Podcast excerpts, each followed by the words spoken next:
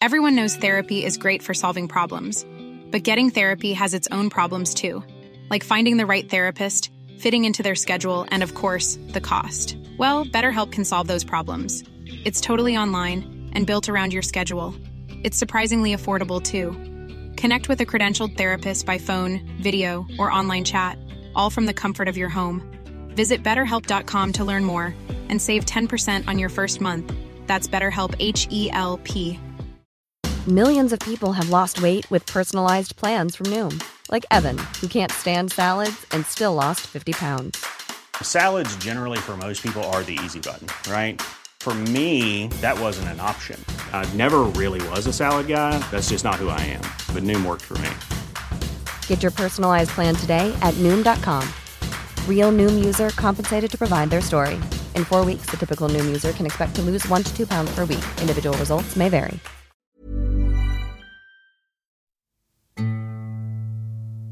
Hello, and welcome back to another episode of The Delicious Legacy. How would our modern day to day life be in a world without sugar? Once it was called Indian salt or white salt. The Chinese lay claim to be the first to make it among their many inventions. It seems the art of making it, though, came from India. Sugarcane is a giant grass that once was native to the island of New Guinea. This is the history of sugar and sugarcane, the plant Saccharum officinarum, which today is found growing in many places around the world, but crucially used in so many of our foods that it certainly makes it ubiquitous. Darius the Great, the Persian king, is said to have discovered in India a reed that gives honey without the aid of bees and brought it home with him. A spice, as it was considered in the ancient world, more expensive than any other and used for medicinal primarily purposes. Dioscorides, the ancient Greek, a contemporary of Augustus, remarks that there's a kind of solid honey called saccharon, which is found in the reeds of India and Arabia the Fortunate. It resembles salt in consistency and crunches in the mouth.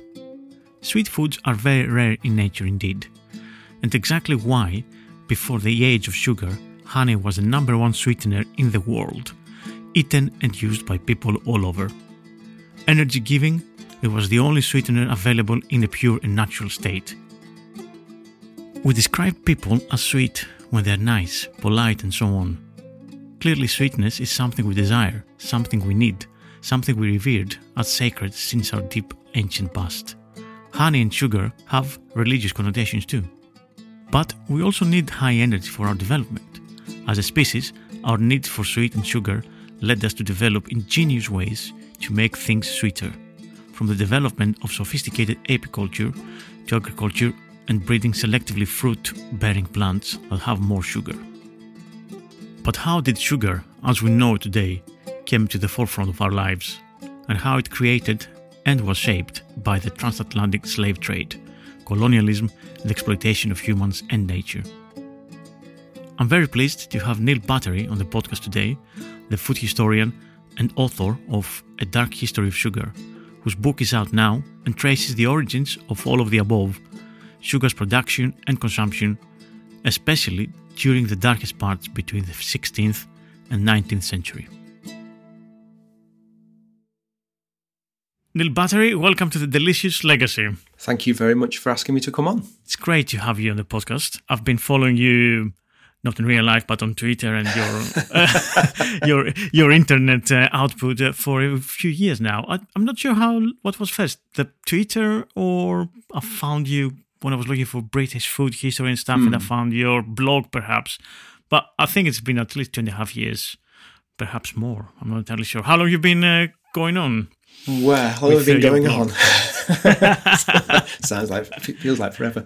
Um, well, mm, it's one of those things where it's difficult to pin down an exact point. I, I only really got into food history because um, I didn't know anything about it.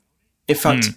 going back a little step, it, it was more getting into British cookery because I didn't really cook it. Cooking was a bit of a hobby, and that was about it.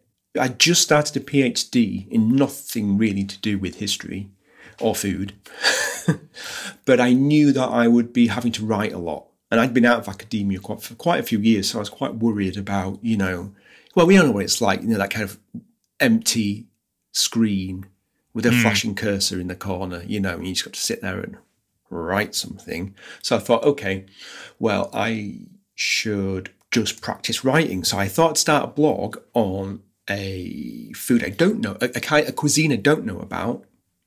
So I thought, let's go English. Um, somebody had bought me a book of English food by Jane Grigson, and I thought I, th- I thought it was being very um, sort of unique in my thinking. And I thought, oh, I'm going to cook every recipe, not realizing that it's been done a hundred times by other people because I didn't really read blogs or anything. Uh, I was Yeah. just doing this because I thought, well, maybe somebody will read it, so that'll make me try a bit harder. And really, it's just a way of me getting over the fear of having that blank screen when it came to writing. So that's, that was the first blog, Neil Cook's Grigson, which no one reads, but that's fine. but I got really interested in British food in, in general, uh, and I kind of wanted to start writing essays that maybe uh, weren't captured in the book by Jane Grigson, the, the book English Food. So that's when British Food History took off, I suppose, in maybe what, 2011 is my guess. And that's the kind of one that, that got popular, I suppose. And, th- and then at some point between then and now, I've become a food historian. I can't quite, can't quite pin down when, the yeah. exact time. Yeah, yeah, yeah. No, I mean, it's, it's a long time. Yeah, I can, I can uh, understand that. uh, yeah, and um, so yeah, you have your podcast, which is called the British Food History. Yes, it took me a while Yeah. to think up that one. When I was looking, there isn't there is not a podcast about the history of British food. there you go. So I, I thought, right, well, I'm having that before somebody else before somebody else thinks of it. brilliant. Yeah, that's that's how you should go. Yeah, it's kind of. I was kind of in that the same train of thought, really, trying to find something that it will be historically it will have historical connotations in a way, but Mm. not too obvious. But also, you know, it's food, so kind of combine those things in No, a you've got a good, is. you've got a good title. I'm rubbish at titles, so I was very glad I could basically avoid thinking, thinking about. Great, you're fantastic. Today's subject uh, we're going to discuss about sugar because you wrote a book about sugar. I did the dark history of sugar. Exactly. which as it turns out is basically the whole history of sugar there's, not there's not many light bits Oh dear. there are few yeah, yeah. So the book was released uh, when? it was back in may of this year 2022 Mm, great, great, fantastic. And it's called A Dark History of Sugar, of course. Mm-hmm. Basically, so I've read it and it's brilliant and Oh, it has you. so many, so many, many facts uh, and so much history and a lot of things that, um, yeah, obviously I don't know, and I think most of people don't know.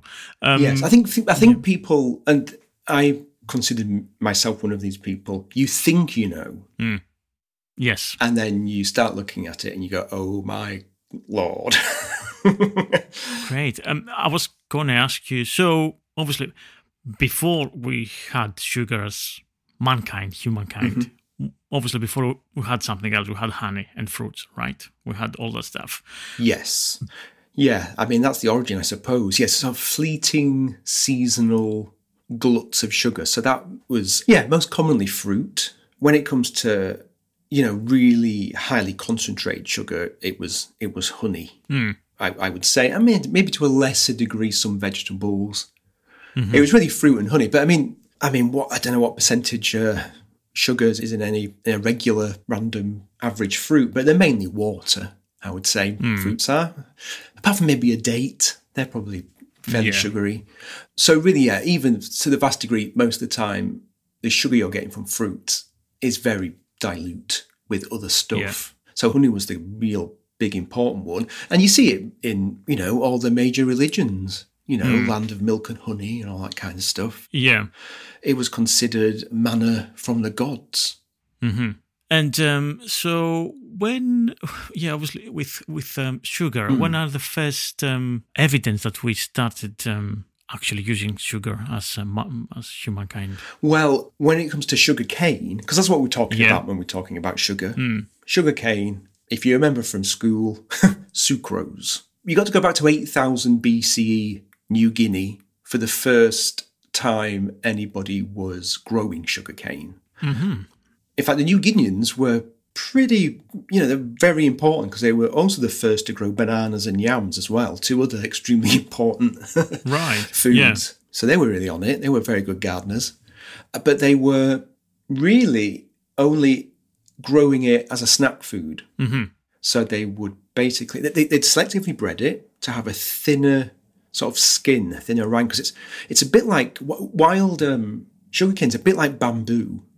So it's actually quite woody. Yeah. But they'd bred it to have a thinner skin so they could cut it and chew it themselves. Right. So that's the origins of sugar. And this is, as I suppose, all this bit is the not dark stuff. This is all kind of nice. It wasn't an important source of carbohydrates because they had bananas, they had yams. Those boxes were already ticked. So this was just a little kind of fun snack for them. But if you're thinking about actual sugar as a product, you have to go to India Right. probably. How it got there from New Guinea, we don't know. But if you've ever grown um, a, a kind of big grass like bamboo, you'll know it's basically an aggressive weed and it ends up popping up all over the place in the garden. So it could have just got there on its own accord, just by spreading, or it could have been taken by traders. We don't know. Yeah. But yeah, about 1000 BCE, we reckon. Mm, so we are in India and we have the first um, mass, I guess, cultivation and um, extraction of sugar. Yeah, this is where they're trying to produce a make a, a solid product, I suppose. Um, it's not sugar crystals. It's basically an unrefined sugar. Well, we, we, we, I mean, if you if you cook any kind of food from from Asia, really, and a lot of uh, Africa, uh, you'll come across um, jaggery, Yeah. uh, which original name for it is gur. Yes, the kind of lumps of you know kind of pale brown unrefined sugar. So that's a, that's a, an Indian invention. Curiously enough, jaggery is actually a, an African word. Right. Um, gur is from the time of old Hindu, say a thousand BC.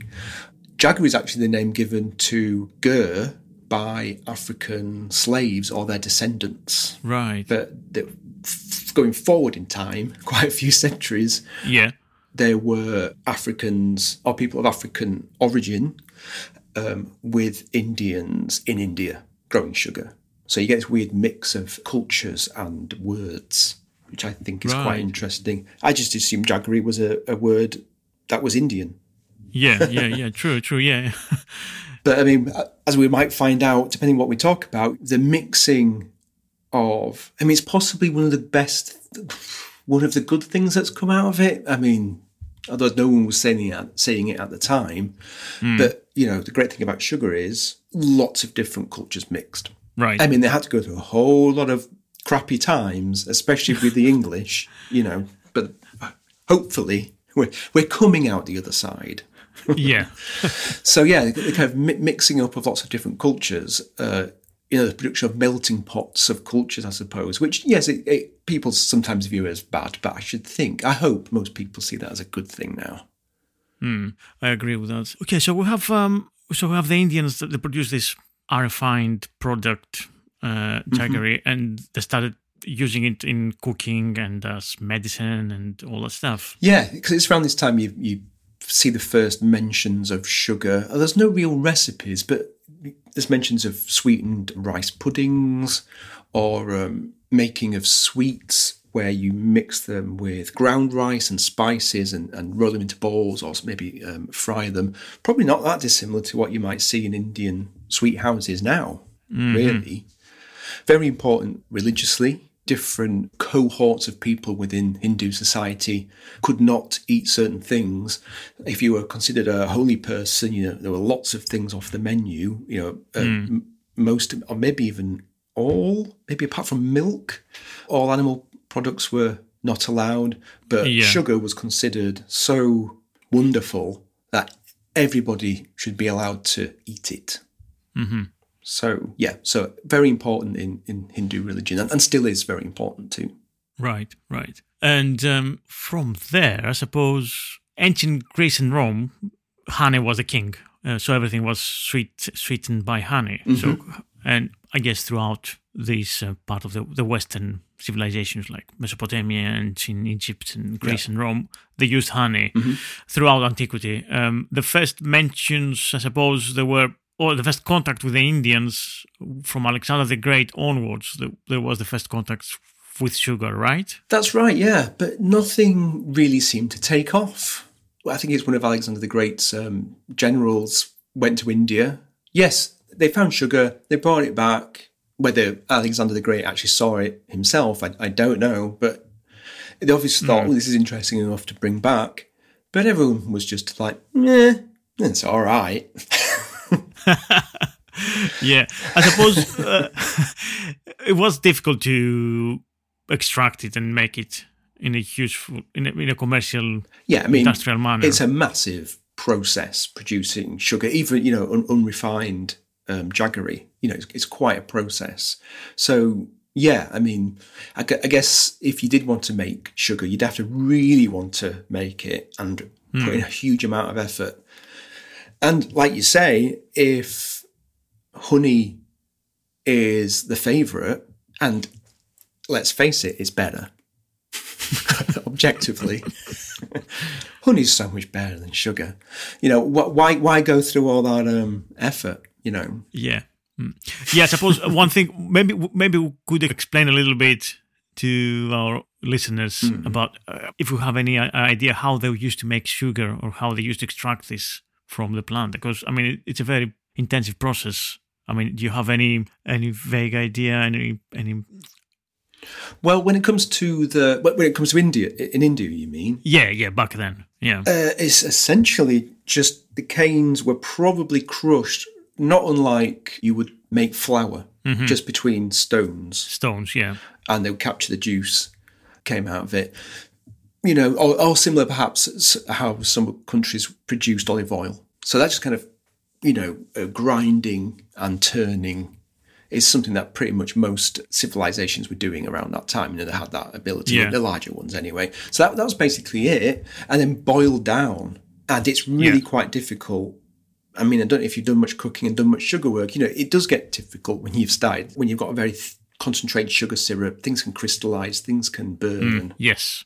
So I guess that's the point at which India stopped. You get like a thick, very dark, gloopy substance, and you just let it cool down, and it becomes it goes a little bit paler as it cools and dries. And it's not that they, they didn't have the uh, wherewithal to go to the next stage. They were they were just thinking, well, we're happy with this. this is nice. And it's one of those funny things, isn't it? Because pure sugar just essentially tastes of nothing else but sweetness. But things like jaggery or um, soft brown sugar, you know, is su- such a, a more interesting flavour. Yeah. So, yeah, I, I can understand why they didn't really go any further with the purification because it's pretty pretty good stuff.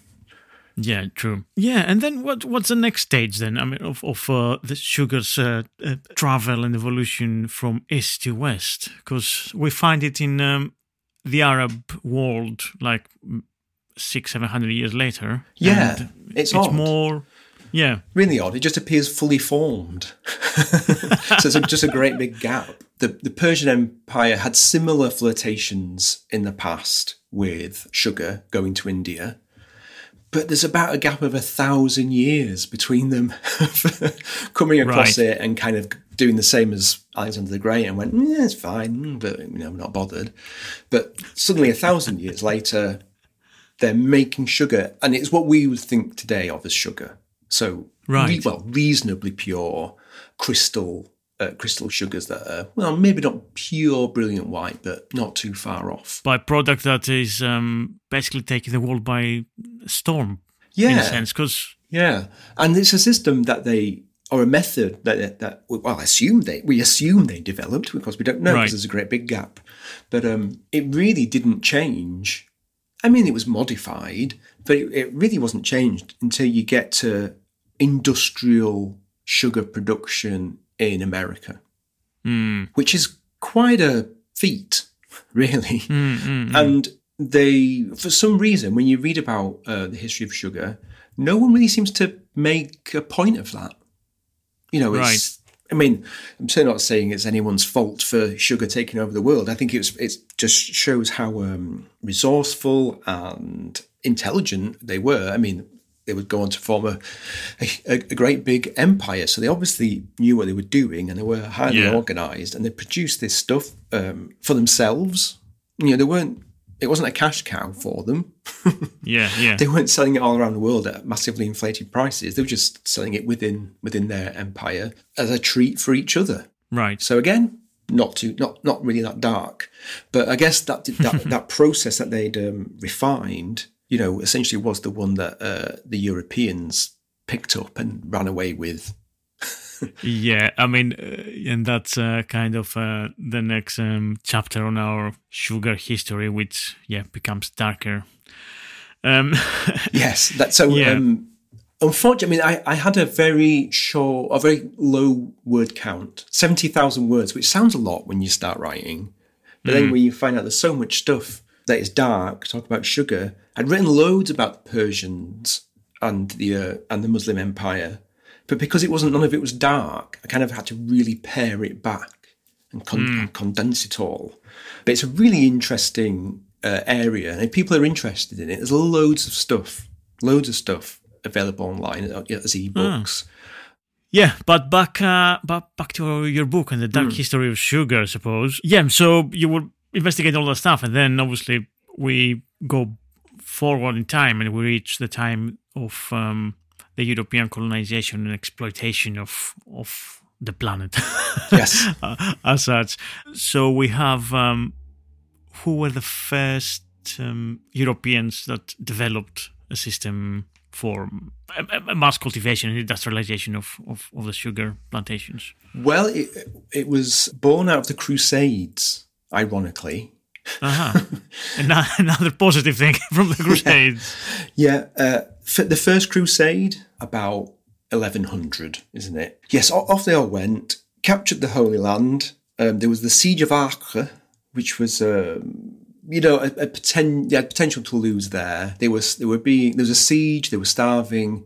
Stories differ. Some people gave them sugar cane or sugar, and it basically stopped them from starving. And they thought it was great. They brought it back. Again, people were a bit, "Eh, that's all right.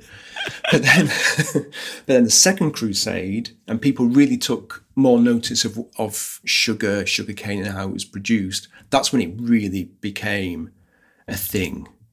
And what you got were really very rich groups of people, notorious groups, I suppose, the Knights Templar, the Hospitallers, you know, these kind of um, warrior knight monks. I guess Yeah, would be yeah. the best. you know, they were they were very high up in the echelons of society all across Europe, Western Europe, and they were putting the money in hmm. to pay for first of all the sugar in the in the Middle East because you know they essentially kicked kicked everybody out. Of course, there was toing and froing, and suddenly you know getting the upper hand and the lower hand, and all it, it went on for centuries, didn't it? Yeah. And eventually they kind of thought, oh, okay, we're not going to win this. but at least we know how to make sugar now. And they essentially went westward, kind of on the, the north coast of the Mediterranean and through the Yeah. Mediterranean islands, trouncing through, basically. Right. Making sugar is a very, it uses a huge amount of energy, hmm. unbelievably large amount of energy. If you've got seven kilos of juice, uh, sugarcane juice, you have Yeah. to boil away five kilos of water to get two Yeah. kilos of sugar. Sugar. So it, it was one of the first environmental disasters essentially caused by man because they deforested the whole of the north coast of the Mediterranean and, and the islands, like, you know, Sicily and Cyprus and those kind of places. Wow. Not for a second thinking they were doing anything bad. Madeira and the Azores and all these islands were big, big uh, forested, essentially rainforests, tropical mm-hmm. rainforests, and yeah, they were in a few years they were completely um, devastated, cut down Yeah. for for sugar production. Yeah, Yeah, it was shocking. And I mean, again, one of the things that people don't realize, you know, we, we think of how the indigenous races of the Americas, North and South Americas, as well as the, the West Indies, were well murdered and exploited, and still and still are, mm. You know, shunned by a lot of white colonists because that's what we still are. I'm going to include all of all of those white people in this. There's still, but what people don't realize, there were indigenous people on, on Madeira as well who went extinct. You know, right? Okay, that's something that's not uh, it's not and again about. I didn't get unfortunately it's one of those things where I didn't get a chance to really um, focus on that Mm. in the book. I do talk about you know what happened to indigenous races in general, I suppose, Hmm. um, when we do get to the Americas.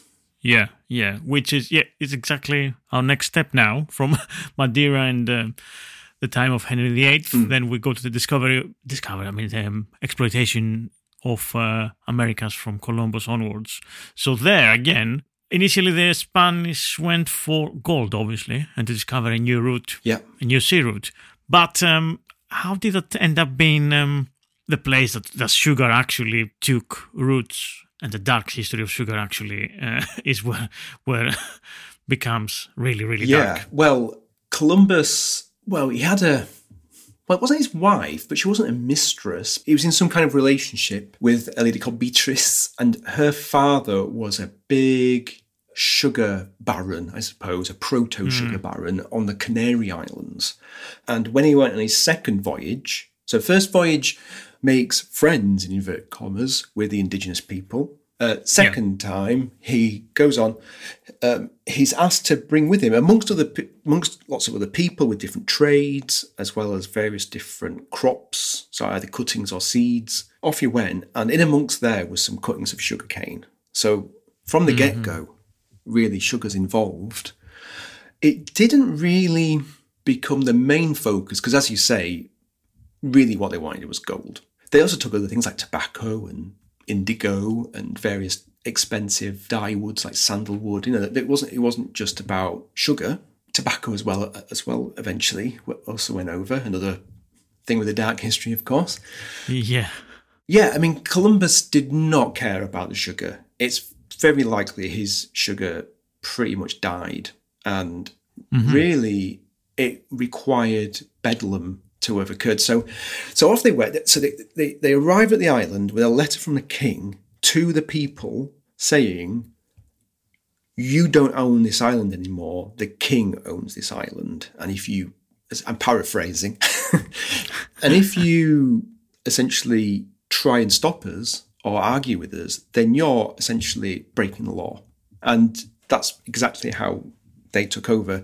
And Columbus made a note in his in his journal saying just how I guess weak and feeble and trusting and nice these the, the, the people were. That you know, I think he said um, it just took one or two men to uh, overcome fifty of them because they were so trusting. And he'd been round once, shaking hands with them, going, "Yeah, great, great," Right. and off he went, rubbing his hands, going, And "These are going to be easy to kill later." There's a Christopher Columbus Day, you know, where he's celebrated in America, and he's one of the vilest people to have ever have existed.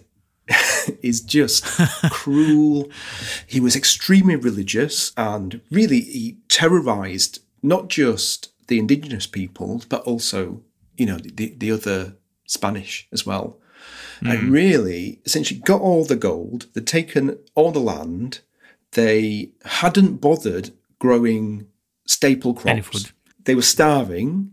They decided that they should eat all the meat, but didn't because they, that's all they had to eat, and they didn't breed Yeah. more animals, so they ended up starving.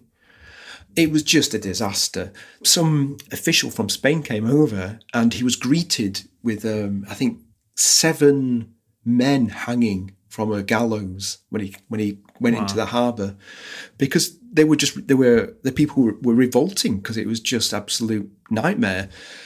Christopher Columbus is sent back to Spain in shackles for the mis- mismanagement of it all. And this guy ends up taking it over, and it's just one regular guy. I've forgotten what his um, original um, trade was, but he was something like maybe, I don't know, an ex surgeon or something. And he said, Look, people, we're focusing on the wrong thing. It doesn't matter about the gold. What we need to do is we need to make sugar. And really, it was not that much to do with Christopher Columbus. Christopher Columbus came back about seven years later. I mean, you'd hang your head in shame, wouldn't you, if it was you? But you know, he Yeah. just comes straight back with a load of money that he's financed, and he just starts to grow massive plantations and starts putting other people out of business. Oh, he was a bastard. Ah. Christ, yeah.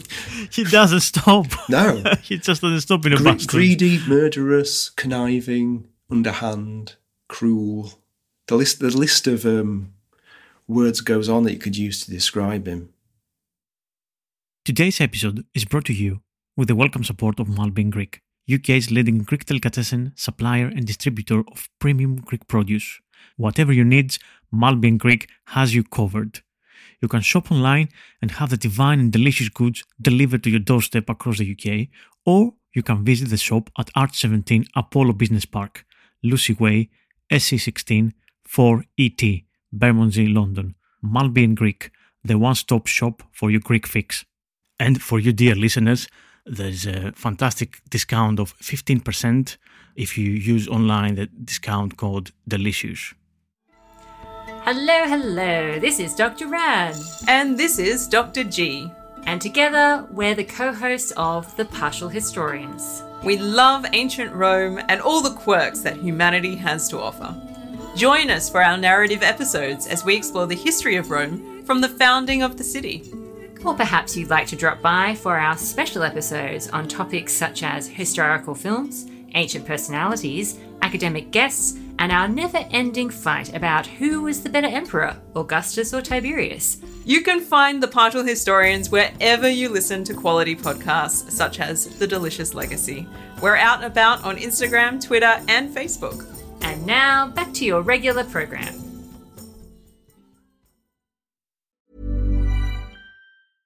Hey, I'm Ryan Reynolds. At Mint Mobile, we like to do the opposite of what Big Wireless does. They charge you a lot, we charge you a little. So naturally, when they announced they'd be raising their prices due to inflation, we decided to deflate our prices due to not hating you. That's right. We're cutting the price of Mint Unlimited from $30 a month to just $15 a month. Give it a try at mintmobile.com slash switch. $45 upfront for three months plus taxes and fees. Promo rate for new customers for limited time. Unlimited more than 40 gigabytes per month. Slows. Full terms at mintmobile.com. There's never been a faster or easier way to start your weight loss journey than with PlushCare. PlushCare accepts most insurance plans and gives you online access to board-certified physicians who can prescribe FDA-approved weight loss medications like Wegovy and Zepbound for those who qualify. Take charge of your health and speak with a board-certified physician about a weight loss plan that's right for you. Get started today at plushcare.com slash weight loss. That's plushcare.com slash weight loss. plushcare.com slash weight loss. Everyone knows therapy is great for solving problems, but getting therapy has its own problems too, like finding the right therapist, fitting into their schedule, and of course, the cost. Well, BetterHelp can solve those problems. It's totally online and built around your schedule. It's surprisingly affordable too. Connect with a credentialed therapist by phone, video, or online chat, all from the comfort of your home. Visit betterhelp.com to learn more and save 10% on your first month. That's BetterHelp H E L P. Millions of people have lost weight with personalized plans from Noom, like Evan, who can't stand salads and still lost 50 pounds. Salads, generally, for most people, are the easy button, right? For me, that wasn't an option. I never really was a salad guy. That's just not who I am. But Noom worked for me. Get your personalized plan today at Noom.com. Real Noom user compensated to provide their story. In four weeks, the typical Noom user can expect to lose one to two pounds per week. Individual results may vary. Yeah. And obviously, all these concepts of land ownership and all that it was, meant nothing to the locals, to indigenous people. There was no concept of the land belonging to someone. Yeah, And- exactly. It just was yeah, completely alien concept. I mean, it is a bizarre concept when you think about it. Yeah, you, own- you own a piece of the planet. What? Mm-hmm. but we're so used to thinking Yeah. of it in those terms, you know. Absolutely, absolutely, yeah. Um, so yeah, I mean that's that's what um, kickstarted it, and um, yeah, the West Indies basically was the fertile ground for sugar growing and production, and obviously then Yeah, it was it was great. The West Indies, yeah, because it was um, tropical or near tropical, um, so they had they could grow it most of the year. When they're growing it in places like Spain, you know, it was only about a third of the year they could they could grow it. Yeah. It was too cold otherwise. Yeah, yeah. yeah. So they were. I mean, the, the people working. It was relentless for the people working there. You have to um, when you um, cut down the sugarcane and then crush it in the um, roller mills to get the juice out. You have to start boi- boiling it down within 24 hours. Otherwise, it starts to ferment and it spoils the flavour. It goes Hmm. sour. I guess like sourdough. I suppose you know. So it's, so it's kind of fermenting microbes and you don't want that taste in it. You want a nice, just pure sweetness, I suppose. That's what they were aiming for. Yeah. So yeah, I mean, when it was harvest time, those mills were going twenty four hours a day, and they were using mainly, you know, ind- indigenous people to work those mills. They all died from well, from their point of view, fr- from the Europeans' point of view, they died because they were feeble and basically crap. Whereas hmm. in fact, they were enslaved and they caught all the diseases, European diseases that they'd never met before. Yeah. And that basically didn't have any immunity. yeah, it's- I mean, smallpox was the was the major one. You know, it essentially sent them. Oh, well, several tribes did go extinct. You know, never, never yeah, to return. Yeah. I mean, there's some numbers that I remember for Hispaniola, where Columbus landed. So Hispaniola was That's right. inhabited by five to eight million people. So there was, there's some estimates, like three between three and eight million, a lower and a high estimate. So about we say three to eight million people lived in Hispaniola, and then by by like forty years later, it was what 20, 200, something Yeah. like that. Yeah, they're just Nothing. Yeah, in one generation, I guess it's just all gone. Yeah, the devastation that uh, was caused, it's immense. We cannot really. There's no parallel like this. I don't think. No, I don't think so. And what I kind of think of is, you know, when we think about the medieval period, you know, we think, oh, it's all backwards and dark and vicious and horrible, and everyone's got war hammers and they're cutting each other's heads off or whatever. And we think of the modern period, which we're in now, as is some enlightened time. I mean, the cut off between what, what's modern and what's medieval, I mean, changes depending. But it's usually, I think most people say, oh, it's when we discovered the Americas. Because it's like, Yeah. well, I know we don't we don't know where Australia is at this point, but it's you know, it's globalization begins. Yeah, But what really begins is the mass enslavement of the indigenous people of Africa and the Americas. You know, something that we're well, I'm going to say we, we've not we've not even started clearing up the mess. In fact, we're probably still Yeah. making it more messy, and that's the mark of of the modern world. That shitstorm. Yeah. I'm allowed to. I'm allowed to swear. Sorry. you know, that's that's basically. Oh, that's the point at which it becomes modern. And I just kind of think, hmm. I wish we had. Mm, I I wish we could pick. prefer the medieval. Yeah, medieval sounds a lot better. Or at least could we pick Yeah. a different date? yeah, yeah. You know that. but I mean, you know, it's one of those things where you know where we've we in Europe, you know, we're, we're victims of propaganda. Really, you know, we're, we're told that all this mm. stuff is amazing, and these various certainly if you're British, the British Empire was amazing. Spain, you know, I'm sure in, in Spain they probably think that their empire was a pretty amazing thing too. And I'm not saying it wasn't. I'm saying it's a very mixed bag, and there was a lot hmm. of really you don't from the point of view of i mean i'm getting ahead of myself i suppose but it's the british empire i know more about because i'm british yeah. you don't get to become the biggest empire on the earth by walking in there going oh hello nice to meet you shake hands you know that's that is not what happened obviously Yeah, that's not what empires do to become yeah empires. exactly you're ruthless is what you are Yeah, but we're sold, and many people still believe, and probably because we are still sold it, you know, that we went in and made things better. Um, of course. and you know that's what the other empires were also doing as well. It wasn't just just. I'm not picking on Britain or England, folks. There were other empires. There are other empires available. Yeah, yeah. I mean, th- there's no single empire in the history that wasn't ruthless and violent. So it, we're kidding ourselves. Yes. if we think, uh, yeah, but no, we were the good ones. Mm, yeah, exactly. yeah, not really. exactly. Not really. This violence and this um, exploitation of the indigenous people and cultures follows a very close path with the sugar, the mass production of sugar and yeah. industrialization. yes exactly yes. So like i said before you know there were other things being grown and people or there were things being mined as well as grown you know it's not just sugar's fault. And at this point i suppose it isn't sugar's fault. It's almost a secondary thing. But once it gets going and people start producing that white gold that's when empires are created rather than just colonies. Hmm. As soon as sugar's being produced, it all changes because it uses up indigenous people and Africans. Like, I mean, everyone really talks about how the Africans got involved in that. Maybe we'll go back to that. But you know, it was enslaving and killing all these people, and it was deforesting the place. So, and it was making people rich, and it was just fueling things. And then you've got the Portuguese who went down to Brazil, and then you've got France and England going, um, we'd like to be involved too, please. and you know they they take a few small islands, and then England, you know, really takes over. Eventually becomes the British Empire, but it's the English Empire that gets things going. And suddenly you've got this fight between different nations' empires, all going off thousands of miles away from their home countries. You know, and it's as you can imagine, hmm. you know, it's a cutthroat place to be. I mean, I'm not making excuses for any of them. they were not, you know, they were dastardly people. But I mean, if you were just some poor peasant, because they did have peasants working there too, you know, of, of European descent.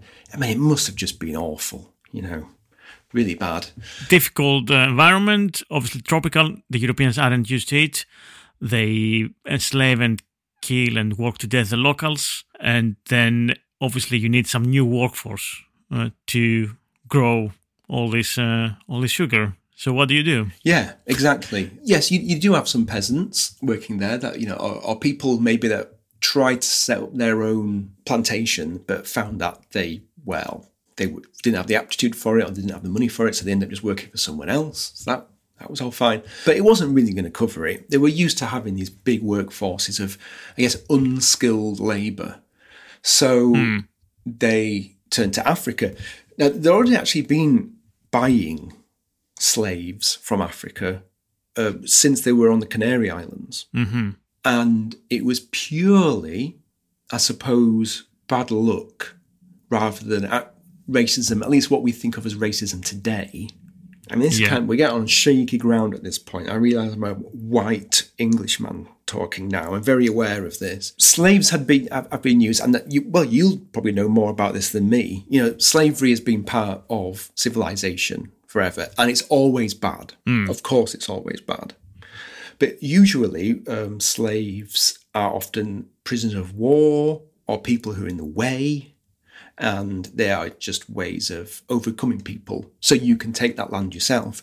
What was different with the slaves in Africa, they were being moved away from Africa to go somewhere else. That's a big difference. Yeah. Suddenly, that requires trade, and then there's a real slave trade. I mean, well, I suppose the Portuguese are the ones that really went for it. But the reason the connections there is, have- well, it's really sad, I suppose. 16th century, there's a Portuguese captain exploring, in inverted commas, Africa Yeah.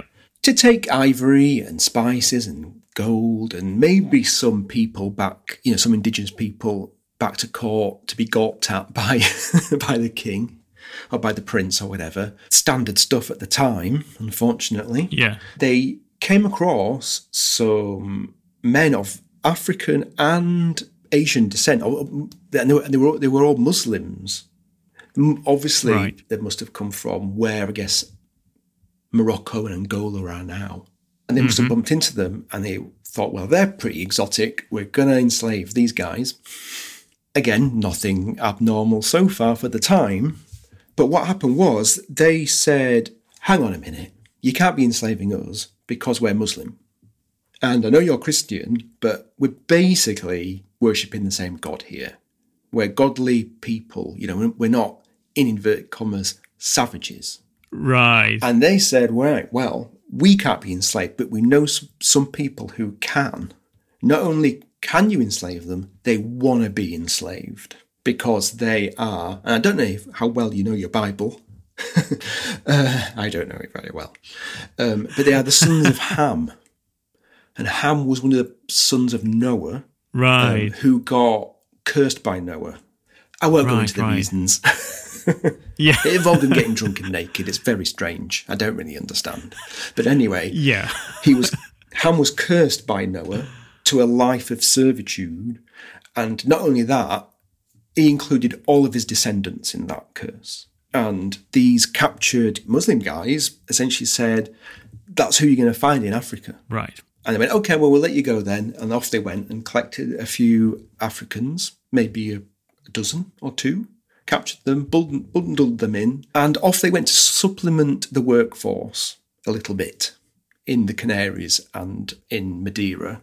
They were brought over to Hispaniola to work in the mines, and they Yeah. noticed because Africa and Europe kind of do mix a little bit, they were brought over and they weren't affected by the diseases like the indigenous people mm-hmm. were. Yeah. So it's one of those things where you kind of their weird logic proved them right because off they went. All the indigenous people died from the West Indies. You take these Africans from Africa and they don't die. That's and why is that? It's because they want to be slaves. Obviously, Obviously. obviously. Wow. And okay. it, that's essentially Wow. how the link between Africans, African slaves, and sugar and and I guess the history of America, I suppose, Yeah, the new world began. Mm, yeah, yeah. that new world. So that's how it happened, which is yeah, really sad. It's I mean, it's almost just like bad luck, you know. Which I'm not sure if that's which is kind of worse for some reason. I think it's one of those things that kind of really gives me a, a shiver when I when I think about it. You know how how different the world could have been. Yeah, small events. Yeah. Small changes. Yeah, really. It's not. Yeah, it's nothing. There's nothing that um, predetermined that path of humanity uh, and Europe uh, more specifically. But yeah, it was just some chance like like this. Yes, it's it's not very often where you think you know people. You, often say, or people often say, "Oh, one person doesn't make a difference." you know, it's about you know Right. cultures changing over time, but sometimes it really is one person or a small group of people anyway that really do make a difference, intentional or unintentional. Hmm. Yeah. When when I was writing this part of the book, you know, at the beginnings of, of, Yeah. of slavery of black black people from Africa, slavery of Western Central Africa in, in the main, it was all the Black Lives Matter protests where people were having a melt white, usually white men having a complete meltdown because. I'm not having a go. I'm, in a weird way, I almost felt sorry for them. They could not compute what on earth was happening because they'd been told that Great Britain was great. We get one lesson at school. I I hope it's different now, but people of my age got one lesson at school about the slave trade, and it was oh, the slave trade was bad. There's that famous picture of all the of all the slaves lined up, you know, in the hull of that ship, the Brookes ship. It's a very famous drawing. And Yeah. then, you know, on the double page of your textbook, that's on one page, and then the facing page, it's ah, and the British abolished slavery. Aren't we brilliant? That's essentially the lesson. In, a, in a nutshell. yeah. So there's a lot of not white people saying, no, you're not great. In fact, absolutely, actually, you're pretty, well, not you specifically, but, you know, as a whole, you know, there's a lot to answer for. And they just didn't know what to doing. And there's that infamous, I don't know if you remember this, there was a guy guarding the Winston Churchill Yeah, I remember that. And he was giving, and he was giving Nazi salutes. I mean, where do you start to, you know, if you walked up to that guy, how do you start to unpack that? yeah, yeah. There's um, so it was very much in, in mind. I thought, okay, that, that, at that point, I thought, right, we really need to connect the dots here through, like I just described, that kind of piece of bad luck, but how Yeah. they, you know, black people through no no fault of their own at all, got caught up in this, and you can connect the dots, you know, right all the way back. And okay, it wasn't sugar at first that maybe displaced those Africans, but it was sugar that um, accelerated the fighting between the European nations and accelerated their spread over the Americas. Mm. Talk to us a little bit about the life of um, of slaves in, in a sugar plantation, because that's quite the harrowing, I think, story. Yeah, uh, it was a difficult one to write. That one. It was very stressful. When I was writing it, I was very worried that I was going to be that it could come across as gratuitous mm-hmm. because I very graphically well i don't describe i quote people describing it. I tried not to use my words Yeah. as much as possible. It's not a lazy get out. I thought Right. I, if i can find somebody who was there even better somebody who was a slave themselves t- to tell their mm. story then i will use their words. It's not my place unless i have to there's no other way around it. It's, it's not my place to put words into people's mouths.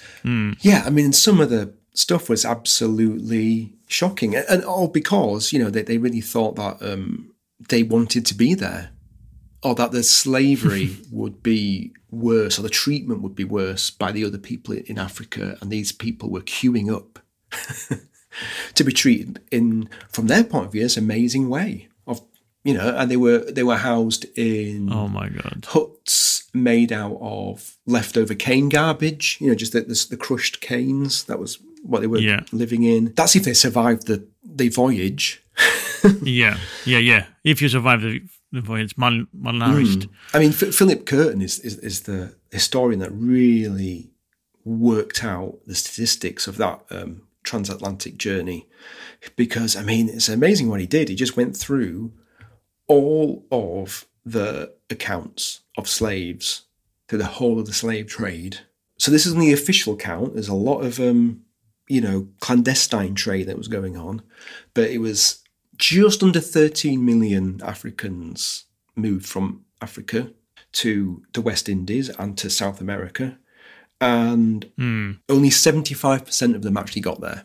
So a quarter of them died en route because the conditions were just so awful. Whether that's just the dysentery that broke out, uh, the fact that boats had to wait ages in Africa till they filled it up, something that you don't necessarily think about. Um, you know, it's, it's quite hard Yeah. to capture hundreds of people who don't want to be captured.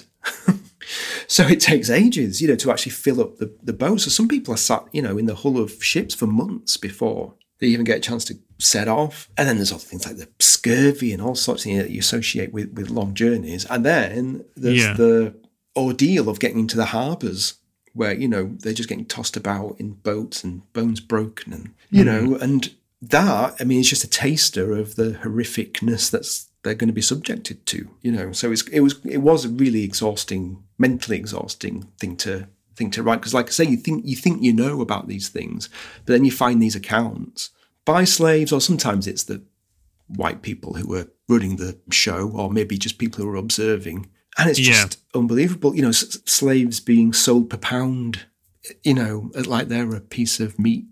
You know, just stuff like that. Kind of the dehumanization of it is, I guess, in, on some levels, probably the, probably the, the worst. I mean, I know obviously being being beaten and worked so hard is, is obviously awful, but the the way they dehumanize, so cleverly dehumanized them, you know, so that people wouldn't hmm. feel guilty for because you you know you're just asking, okay, you might be a sugar baron with a great big, you're basically some kind of psychopath running this big Yeah. well, your, your own little empire, sugar empire, but you employ normal people.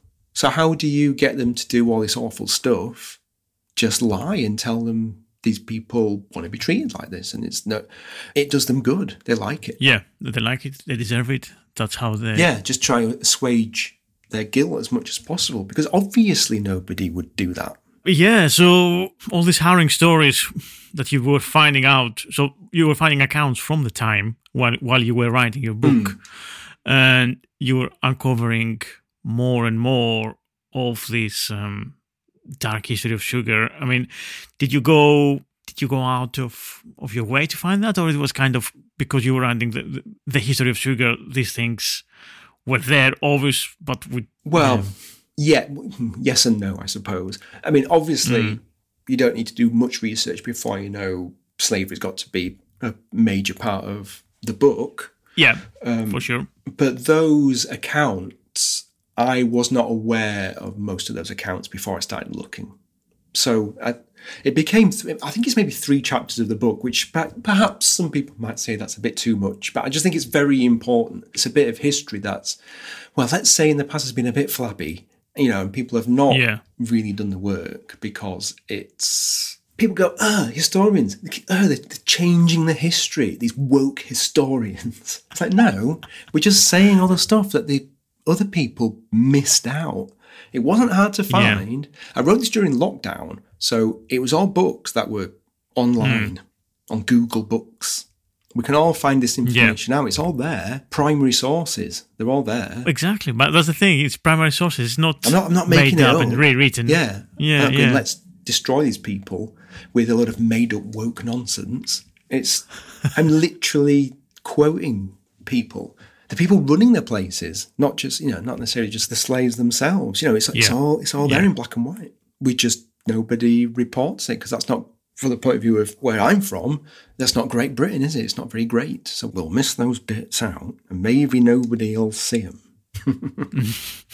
But I think, I suppose, pe- uh, the common people notice at some point because that's why there was a, this push of uh, abolishing slavery in the 19th century, right? I mean, it had something to do with sugar again, that bit.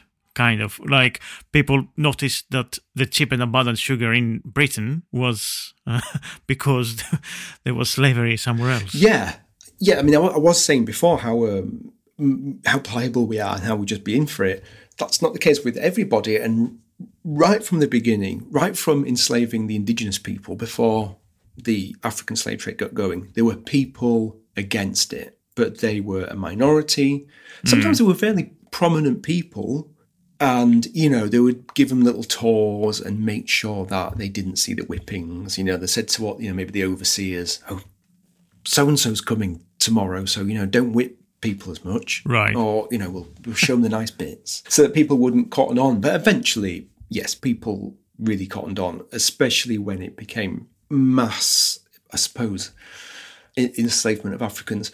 When people realised who was there, because I mean, we're all guilty of it now. You get given a thing, it's cheap, it's great. I'll pay the money. Yeah. Don't think about it. There was enough stuff kind of beginning to filter down by the end of the 18th century, and people really started to take notice. There were quite a few freed slaves at this point managing to find, or, and, and or escaped slaves managed to find their ways Yeah. to Britain, and they knew that. And I'm not sure if I would have been, I would have done this if I were them. They knew that they had to come over and they had to essentially make friends with these people and convince mm-hmm. them it was a bad thing. And it was very much Quakers who kind of really pricked their ears up, Right. and middle class women who didn't have very much to do because you know they were employing servants to run the house, but it was hmm. considered vulgar to get a job, so they had lots of time on their hands. So that's how it kind of began. These kind of three different, very different types of people: devout Quakers, essentially bored middle class or upper middle class housewives, and escaped or freed slaves but they chipped away and eventually important people got involved like um, josiah wedgwood you know made all the beautiful staffordshire porcelain. He got behind it. A, an mp william wilberforce got behind it. And i mean william wilberforce i mean god bless him he was an mp an independent mp and he tried to get an act for abolition through through the houses of parliament like 14 times. And you know god him. love him Persistent. absolutely persistent. Eventually, uh, the Whigs, who were kind of the um, more well, by our standards today, they're not they're not left wing, but by the standards of the day, they were fairly. Liberal. Yeah, and they really ran with it, and suddenly it became the big topic for the general election, and it was a landslide win. So, because the Tories were um, essentially saying the country is going to go bust because we need slaves and we need sugar. If we get rid of slavery on the sugar islands, the sugar colonies, we're screwed. Do you want to live in a in a country where we're all starving to death? That that was their line of argument. And all right, it hmm. took 14 goes, but fair play. Eventually we said, no, we're not taking this nonsense. This is obviously nonsense. So yes, it, it did go through eventually. Yeah. Fantastic. Finally. Finally. Yeah, yeah. And now for the exclusive bit for Patreon backers only, have a peek. Since then, so the history of sugar is it getting any brighter? since uh, then? They're, well, the pockets are getting brighter, let's say. Um, I mean, exploitation's always been associated with it. Abolishing slavery did not end exploitation. In fact, if anything, it made it worse to some, you know, some degrees. But, you know, there are companies.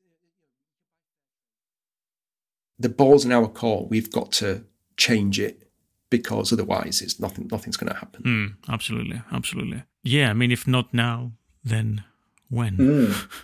we have to we have to do something now. Yeah, we do. Yeah. So we better get cracking. Mm. Excellent. Um, well, we can talk for hours, of course, all night if you want to, but I guess you have other things to do. um, thank you so much for coming in the podcast and um, talking with me about um, the dark history, the oh, dark side of sugar. It's been good fun. And it was good talking about kind of the early days of sugar. People don't usually ask me to talk about those, so that was that was that was uh, fun to talk about. Yeah, yeah. At least we had that bit. Excellent. Thank you so much, and um, yeah, see you. Well, we talk again online and all the stuff. Okay, thank you. And that's all we have time for today. Thanks for listening. I've been Thomas Ntinas, and this was the Delicious Legacy Podcast. Join us next time for more archaeogastronomical adventures. If you liked uh, this episode, please uh, leave uh, a review and rate it. And also, if you would like the episodes ad free with extra content, please sign up on our Patreon and uh, become a subscriber there to get the best archaeogastronomical content out there. Thank you. Bye.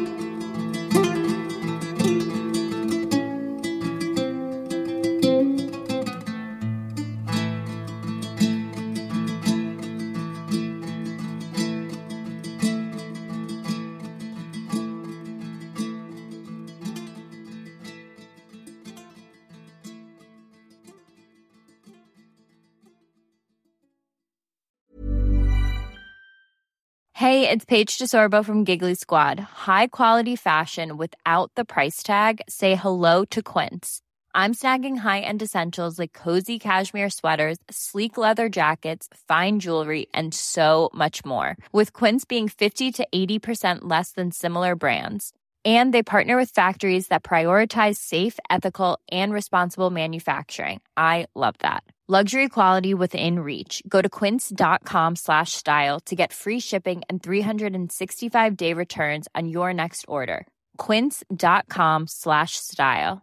Mom deserves the best, and there's no better place to shop for Mother's Day than Whole Foods Market. They're your destination for unbeatable savings, from premium gifts to show-stopping flowers and irresistible desserts. Start by saving 33% with Prime on all body care and candles. Then get a 15-stem bunch of tulips for just $9.99 each with Prime. Round out Mom's menu with festive rosé, irresistible berry chantilly cake, and more special treats. Come celebrate Mother's Day at Whole Foods Market.